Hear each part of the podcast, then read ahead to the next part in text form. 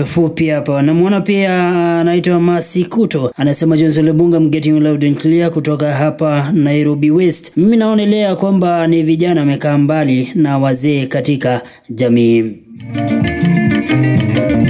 Asante sana Masikuto kwa ujumbe wako.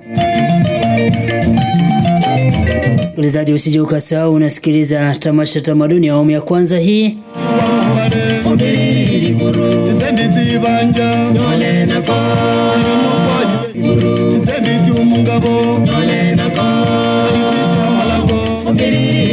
Naona pia ujumbe wake Elijah Kiramana anasema nakupata vizuri South Sea ndio base. Mimi naonelea uh, wazee wa kongwe ndio hawana muda na vijana, manake mara nyingi unawapata hawataki kuongea nao ama hawana muda wa kukaa nao kupiga story. Uh, ni ujumbe wake Elijah Kiramana hapo anasema, yeye anasema wazee siku hizi hawana muda, wana hawana muda na vijana. Hivyo basi mara nyingi anasema mara nyingi wazee wanakwenda kuburudika pale na wazee wenzao.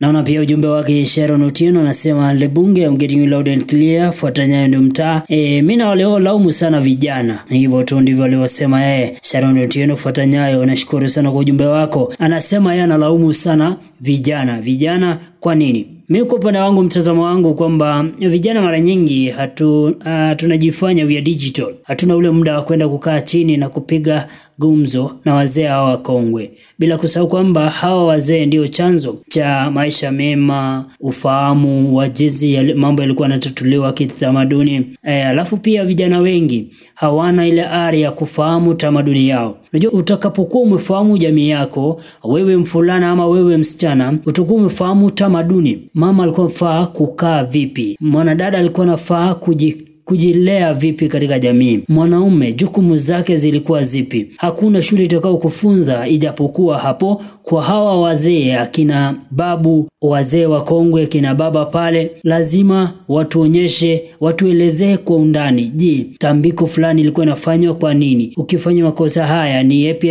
ambayo yalikuwa matokeo yake? Hakuna mahali pengine unaweza pata, hata ukigoogle hadi lini, ukifuatilia kwenye mitandao yote ile ambayo unaweza, lakini hautapata ukweli. Mara nyingi ukweli wa tamaduni upo kwa wale wazee wakongwe ambao wamepitia ngazi zile zote za kitamaduni katika jamii. Hivyo basi, tunapokaribia tunapowakaribia wazee wakongwe katika jamii, inatusaidia sana tuweze kufahamu mambo ambayo yamefichika, ambayo sisi hatukukuta ama uh, wakati mwingi hatujui. Hivyo basi, tukiwaulizia, tukiketi nao, tupige gumzo moja mbili, tujadili mambo moja mawili, ikiwa makosa fulani yalikuwa akifanyika katika jamii, baba anaweza akakwambia ilikuwa inafanywa hivi na hivi. Mwanadada, ukiwa umeoleka, unafaa kukaa vipi, kuhusiana vipi na bwana na baba ya kijana wako? Unafaa kuhusiana vipi na mama ya kijana wako, bwanako? Hivyo basi, ni wazee pekee ndiyo tunafaa kukaa nao zaidi, hata kuliko jinsi tunavyotumia mitandao yetu ya kijamii. Japokuwa imekuja kurahisisha mambo, lakini kuna baadhi ya mambo lazima uyahitaji, unayahitaji katika maisha yako, maanake kizazi cha leo kitaondoka, nawe utakuwa mkongwe, utakuwa ukielezea nini vizazi vijavyo? Msikilizaji, tafakari hayo. Hizo ni baadhi ya ujumbe fupi ambazo unaendelea kuzipata hapa ndani ya sufuri saba tisa mbili sita sita sita tatu tatu tatu. Kipindi ni tamasha tamaduni, naoda kila siku ni Johnson Lebunge hapa. Sasa hivi saa tatu dakika ni arobaini na saba hadi saa sita nitakuwa hapa kukupa burudani, elimu moja mbili, na pia tufahamishane.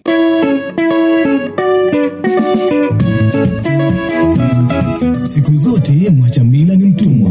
Tamaduni ndio kitambulisho cha jamii.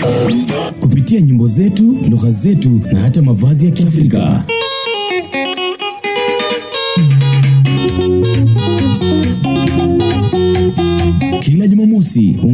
Mapresenters wako wakupeleke nyumbani kufahamu mila na tamaduni zetu kuanzia saa tatu hadi saa sita usiku.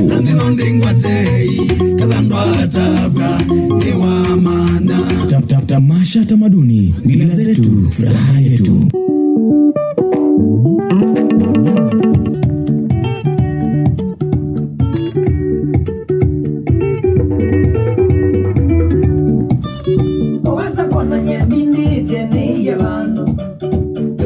uya kwanye netuliyete mana nakwanondo kisinganaona maondo.